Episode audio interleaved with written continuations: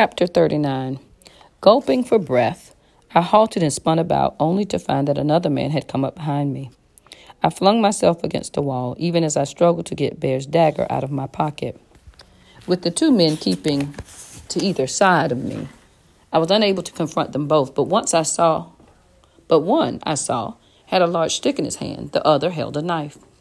Keep away! I screamed, finally managing to pull Bear's dagger free from its sheath. Though my heart was pounding and my legs were shaking, I held it before me as Bear had taught me. The dagger had caused my attackers to hesitate. In that moment, I made a clumsy lunge at the man with the stick. Not only did he nimbly leap out of the way, he brought his stick hard, down hard on my wrist. The pain and shock were so great, I dropped the dagger. The next moment, arms locked around me from behind. I kicked and butted my head back. There was a sharp grunt, and the man's arms went slack, just enough to allow me to break his grasp. Head down, I charged straight at the man with the stick, catching him in the chest. He fell back. It was enough. With a burst, I ran past him down the alley. Then I plunged along a different narrow way, taking one turn after another, not daring even to glance back to see if I were being followed. I don't know how long I ran before I stopped and looked behind. Seeing no one, I, I allowed myself a moment's rest. Heart thudding to the point of pain, my wrist still smarting where it had been struck, I tried to grasp what had happened. Why Stromford steward was in Great Wexley was something I could make no sense of. But what was clear was that, far from escaping the pursuers who wished me dead, I'd come to a place where they could trap me. In my frantic state, I was quite sure that not even Bear could protect me. What's more, I had disobeyed him. It was not a thing I was sure he would forgive, and hadn't he told me to run away if attacked? I made up my mind to leave the town. I would get beyond the walls and flee. Exactly where I'd go didn't matter as long as I escaped. While it was easy to make the decision, I quickly realized I had no idea where I was or where to go in order to leave. With my distress growing every moment, I looked around, trying to get some sense of my whereabouts. When I had first arrived in Great Wexley, I had been overwhelmed by the multitude of different things I saw. Now, in a complete turnabout, my panic made everything seem the same. What's more, I couldn't help but feel that lurking behind each corner, each bend of each alley, would be more of my enemies. Still, I also knew I couldn't remain where I was. My pursuers had already proved they knew the town well enough to track me down. Moving with great caution, I wandered down one alley after another, spying ahead even as I constantly checked behind. What made things worse was that no matter where I went, I had the sensation I'd been there before. It was as if I could make no progress. But then I came to what seemed a good idea. Bear had told me that the Great Walls encircle the entire town. If that was the case, and I didn't doubt him, I suppose that I could find some part of them as long as I walked a straight line in any one direction. Then, once I found the walls, I'd follow around until I came to the gate through which we had entered. From there, I'd make my exit from the town and flee to safety. Feeling somewhat less apprehensive now that I had a plan, I immediately set off. Though I hurried, I remained alert lest I blunder into another attack. Again and again, I made myself slow down. Try as I did to follow a straight line, I soon discovered it was impossible. The alleys and streets meandered in ways that bewildered me. It was as if I were in a maze. Even so, I forced myself to go on because I was afraid to stay in any one place. So I made my way by hugging walls, slipping around corners, all but crawling. Daylight was fading. The long summer twilight had begun to ebb. With it came a resumption of chilly rain. Soon, misty dimness cloaked the air.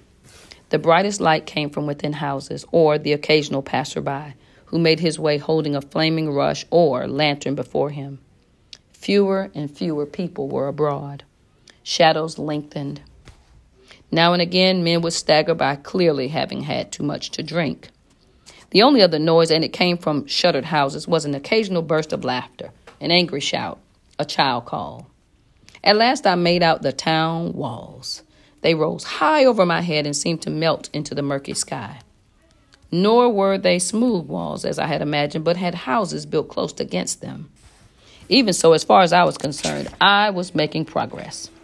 Now, according to my plan, I needed only to follow the wall around.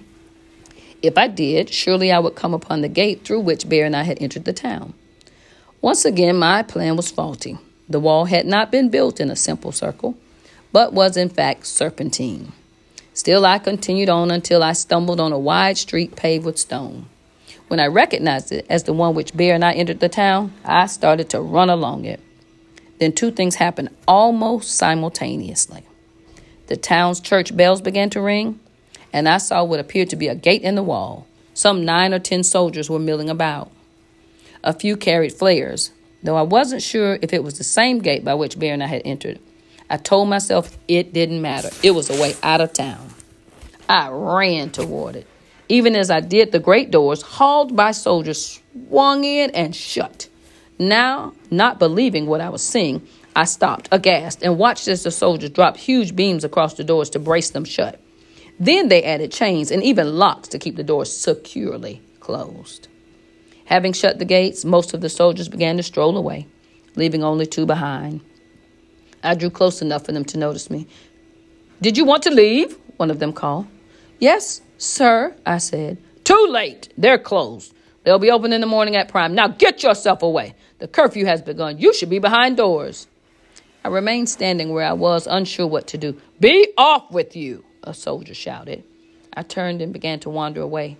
It had become night. The rain intensified. The streets, now swamps of muck and mud, were all but deserted, save for a few laggards. Even they moved hurriedly, no doubt wanting to get behind doors lest they be taken up in charge.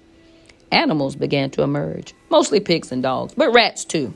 They were splashing about in search of things to eat. As night thickened, people put up their house shutters. The town grew even darker than before. Hearing the sound of marching, I turned quickly. Some six helmeted soldiers, armed with broadswords and bearing lanterns, were coming down the street. I leaped into a narrow alley and peered out. As they went by, one of the soldiers shouted, The hour of compline is at hand. The curfew is in force. No one may be on the streets. As they passed, I shrank back, listening as the tramp and shouts grew fainter. It was night now. The town seemed asleep. The sky was black. The rain still fell. I wandered on wet and miserable looking for a place to conceal myself, hoping I might stumble upon the green man. The only sound I heard was the squish of my feet on the mud or stones. I hardly dared to breathe. Then I heard the sound of running feet. I pressed myself against the wall and peeked out around a corner. A group of men, torches held aloft, hurried past. By the light of their torches, I glimpsed their blue and gold livery. It was the same livery as Lady Furnival's entourage wore but I recognized them as the steward's men. How could that be? Then I recalled something that I had heard the stranger say in the forest. Aycliffe was Lady Furnival's kin. I wanted to think through things through, but feared to take the time. Instead, I backed away and scurried down the narrowest of alleys. The wall so close I could have touched either side by stretching out both arms. I was halfway down it when I saw the hulking form of someone lurching toward me, hooded lantern in hand. I stopped, turned, and began to run in the opposite direction, only to hear a thunderous, Crispin, stop!